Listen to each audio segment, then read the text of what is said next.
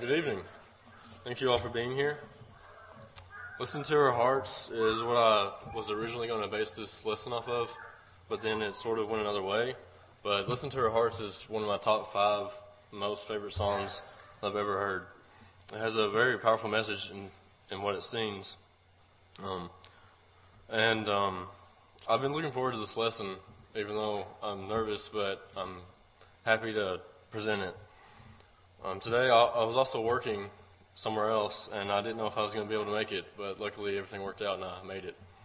So if you will, turn with me to uh, Philippians 4, verses 6 through 7.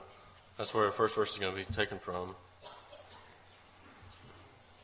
Philippians 4, verses 6 through 7.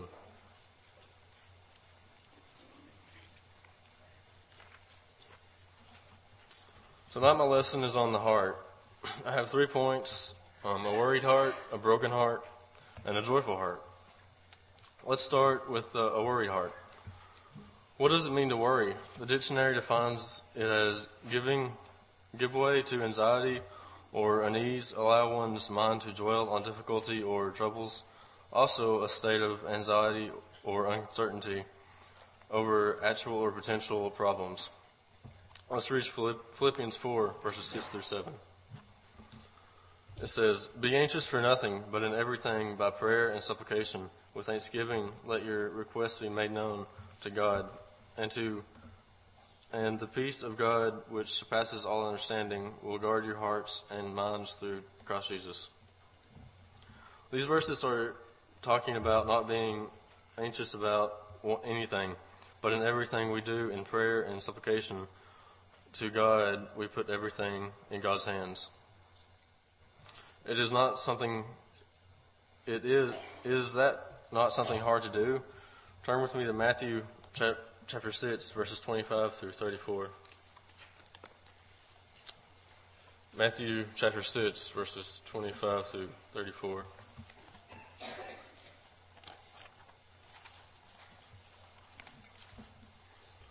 And it reads, Therefore I say to you, do not worry about your life, what you will eat what you will drink, nor about the body what you will put on.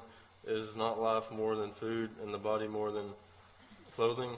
Look at the birds of the air, for neither for they neither sow nor reap nor gather into barns. Let your heavenly Father feed them. Yet, yet your heavenly Father feeds them. Are you not more valued than they? Which of you by which of you by worrying can you add one cubit to stature? So why do you worry about clothing? Consider the lilies of the field, how they grow. They neither toil nor spin. And yet I say to you that even Solomon in all his glory was not arrayed like one of these. Now if God so clothes the grass of the field, which today is and tomorrow is thrown into the oven, will he not much more clothe you, O you of little faith? Therefore do not worry, saying, What shall we eat, or what shall we drink? Or what shall we wear? For all, for after all these things the Gentiles seek, for your heavenly Father knows that you need all these things. But seek ye first the kingdom of God and his righteousness, and all these things will be added to you. Therefore do not worry about tomorrow, for tomorrow will worry about its own things. Sufficient for the day in its own troubles. So let's break down, let's break this passage down, starting with verse 25. Jesus is telling us not to worry about earthly actions, which earthly actions. God will give us everything that we need.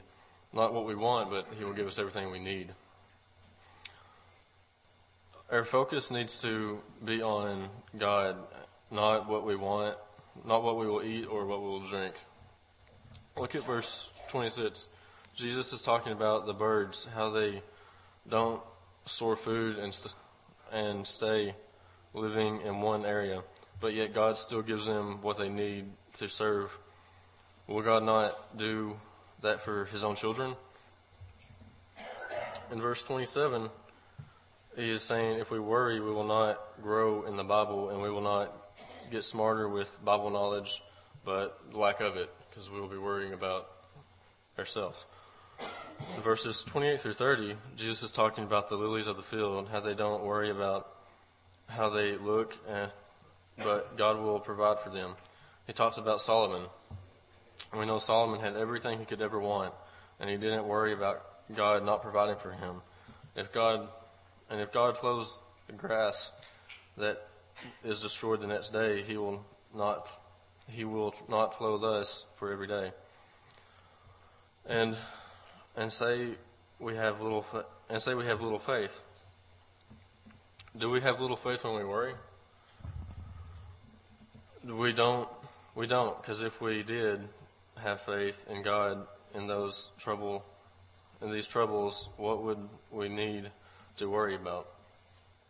Worrying puts a burden on our hearts, a big burden that is hard to remove. In verses 31 through 34, God knows what we need. He will give us what we what we need, but we have to look to Him in everything we do. The more we look to God, the more, the less of a burden He will have. I want to be clear about worrying. It is different from being concerned. Being concerned is when you have whatever it is on your mind, but that isn't our main focus. Being worried is about something and putting all your focus on that thing which turns us away from God. Our focus is more on whatever we're worrying about instead of um, what God will provide for us and having faith in God and just being concerned. We are concerned about this item, but it's not. Fo- we're not focused on it completely. We can have. We can do other stuff. The burden that comes with worrying separates us from God. We focus only on whatever, on whatever it is we are worried about, and forget to focus on God and study His Word. Turn with me to Psalms 55, verse 22. Psalms 55, verse 22. It says, Cast your burden on the Lord, and he will sustain you. He shall never permit the righteous to be moved. If we cast all our burdens on God, he will provide for us anything we need. And if we're righteous in his in his ways, we won't be moved. We won't be um, we won't lose track of God. Also in Isaiah 4, 41:10, it says, Fear not, for I am with you. Be not dismayed, for I am your God. I will strengthen you. Yes, I will keep you. I will uphold you with my righteous right hand. He's saying he's always with us. He's never going to leave us. If we are worried about something, we lose focus on God, and we are the ones turning away from God. We're the ones getting farther away from God. That is our own actions. He's always there for us. And in John 14, verse 1 says, Let not your heart be troubled. You believe in God, believe also in me. Now let's talk about a broken heart. Have you ever betrayed someone? Have you ever made fun of someone or something they did? Have you ever been betrayed by someone? Or have you ever been made fun of by someone? Or have you ever been made fun of because of something you do? If you have, you know how it feels. We are broken when we we are broken and we are sad and we sometimes feel useless. But we usually we usually try to find a way to get back at them, even if we don't do anything to them. We still the thought still goes through our mind.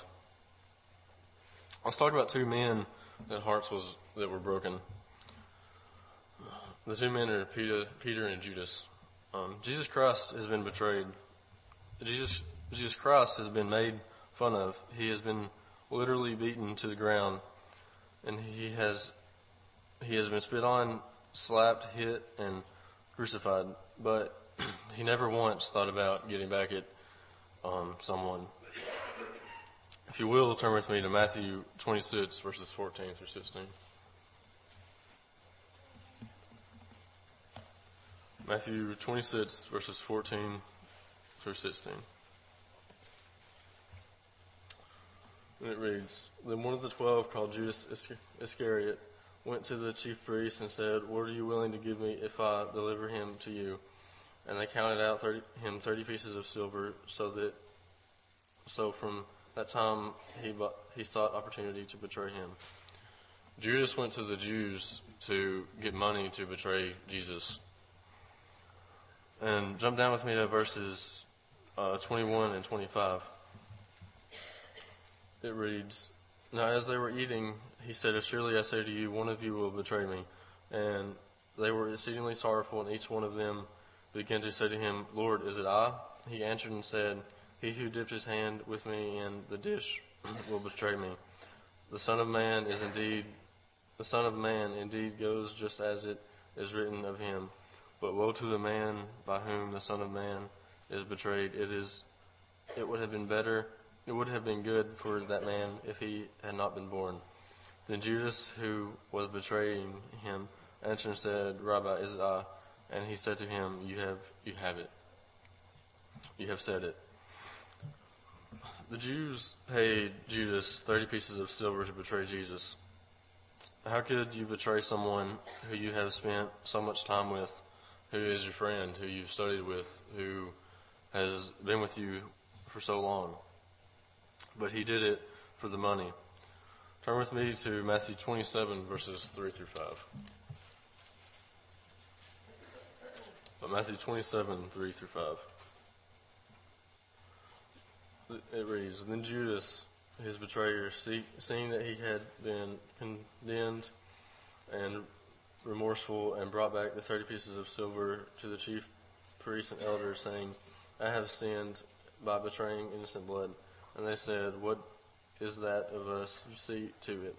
Then he threw down the pieces of silver in the temple and departed and went and hanged himself.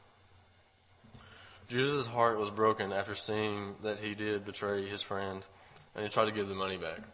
He was devastated. He didn't know what to do after he betrayed Jesus. He knew that Jesus was innocent, and he realized it. Jesus was so brokenhearted that he killed himself. He didn't look at for God to help. Um, he let sin win and turn. And now turn with me to Matthew 26 verses 31 through 35. Matthew 26, 31 through 35. And it reads, Then Jesus said to them, All of you will be made to stumble because of me this night, for it is written, I will strike the shepherd, and the sheep of the flock will be scattered. But after I have been risen, I will go therefore to Galilee. Peter answered and said to him, Even if even if all are made to stumble because of you, I will never be made to stumble. Jesus answered him, Jesus answered, said to him, Surely I say to you that this night before the rooster crows, you will deny me three times. Peter said to him, Even if I die, even if I have to die for you, with you, I will not deny you. And so said all the disciples. Peter, Peter just got told that he will be he will betray Jesus. He will turn his back on him, and Peter made it a bold statement saying, Even if I have to die with you, I will not deny you. Let's read Matthew 26, 69 through 75. 69, verse 69 and verse, verse 69 through 75. It reads, Now Peter sat outside of the courtyard, and a servant girl came to him, saying, You also were with Jesus of Galilee. But he denied it before them all, saying, I do not know what you are saying. And when he had gone out to the gateway, another girl saw him and said to those who were there, This fellow also was with Jesus of Nazareth. But again he denied with an oath, I do not know this man. And a little later, those who stood by came up and said to Peter, Surely you also are the one of them. You are, for your speech betrays you. Then he began to curse and swear, saying, I do not know the man. Immediately the rooster crowed, and Peter remembered the word of Jesus. Jesus had said to him, Before the rooster crows, you will deny me three times. So he went out and wept bitterly. When Jesus was being taken away, Peter followed, and three people asked him if he was with Jesus. But three times Peter denied it, and on the third time, a rooster crowed, and Peter remembered what Jesus told him. I like uh, in Luke's account, in verse in verse sixty-one, it says, "And the Lord turned and looked at Peter, and Peter remembered the words of the Lord, how he said to him, Before the rooster crows, you will deny me three times." Peter and Jesus made eye contact and that had to be devastating for Peter, knowing that what he's what he stated, what statement he said, uh, completely turned back on Jesus. Jesus and Peter made eye contact after he denied him. I don't know about you, but that had to be rough. then Peter went out and wept, knowing he betrayed Jesus Christ. But he didn't kill himself. He accepted the sin he committed and tried to do better, and he did, and he did. He became one of the best teachers ever in the Bible. He looked to God and tried his best to follow him. He touched the gospel, he teach the gospel to anyone and everyone he could ever, he, could, even when it was dangerous. He preached God's word until he died. Um, and that's uh, pretty great. He denied Jesus Christ, which is really, really bad. But he turned his life around, or he made his life better and continued preaching the gospel. When we got made fun of for being made fun of or betrayed, we are going to ask God. We need to we need to ask God to be with us and to try to handle it in our own. God is always going to be with us. We are just the ones um, that are taking it, that are moving away from God. Now the last point, uh, joyful heart. What brings joy into your life? Is it hanging out with friends and family? Is it playing games? Maybe it's going hiking or just relaxing at home watching a sports game. The things that bring the things that bring joy to our life, right, to our life is, um, but that is a physical joy. These things are just physical. What makes your spirit joyful? Last year I went on a mission trip to Costa Rica. This mission trip changed my life. I had so much fun on the trip. I learned so much more about being a Christian, and I learned how much I didn't know about the Bible. It really opened my eyes.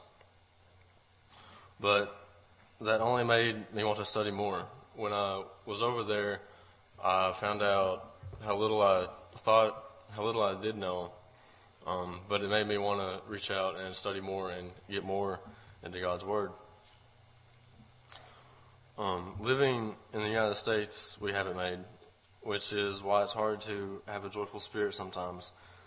Being in Costa Rica, people were willing to, were wanting to know about Jesus. They wanted to learn, even if they were already Catholic. They were really interested in what we had to say. Turn with me to, to Galatians 5, verses 22 through 26. It's Galatians 5, verses 22 through 26.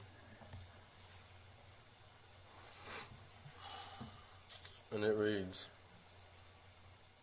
But the fruit of the Spirit is love, joy, peace, long suffering, kindness, goodness, faithfulness, gentleness, self control. Against such there is no law, and those who are Christ have the Spirit, let, and those who are Christ have crucified the flesh with this passion and desire. If we live in the Spirit, let us also walk in Spirit. Let us not become concerned, providing one another, envying one another. Verses 20 through and 22 and 23 tells us that the fruit of the Spirit tells us of the fruit of the Spirit. And if we strive to have these qualities, you will most definitely have a joyful life. Life is hard, we all know it. If we strive to have these qualities, you will see life differently. Life will be full of joy. Those of you who are Christians, look, think back to when you became a Christian. Do you remember how, how you felt? I felt I could take on anything, and I felt the true, a true bond with God. And that feeling is a feeling that we can lose pretty easily. Because of being worried or having a broken heart by getting distracted on earthly objects. Once you lose that bond, it's very hard to get back. You have to really study and be diligent about uh, following God. This is why we have to strive every day to have love, joy, peace, long suffering, kindness, goodness, faithfulness, gentleness, and self control. These qualities will give you that relationship with God. Philippians 4:13 says, "I can do all things through Christ who strengthens me." Isaiah 40:31 says, "But those who wait on the Lord shall renew their strength; they shall mount up with wings like eagles; they shall run and not be weary; they shall walk and not faint." Proverbs 3 verses 5 through 6 says, "Trust in the Lord with all your heart, and lean not on your understanding." In all your ways acknowledge him, and he shall direct your path.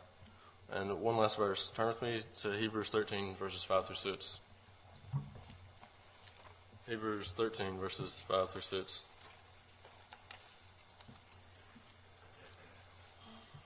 And it reads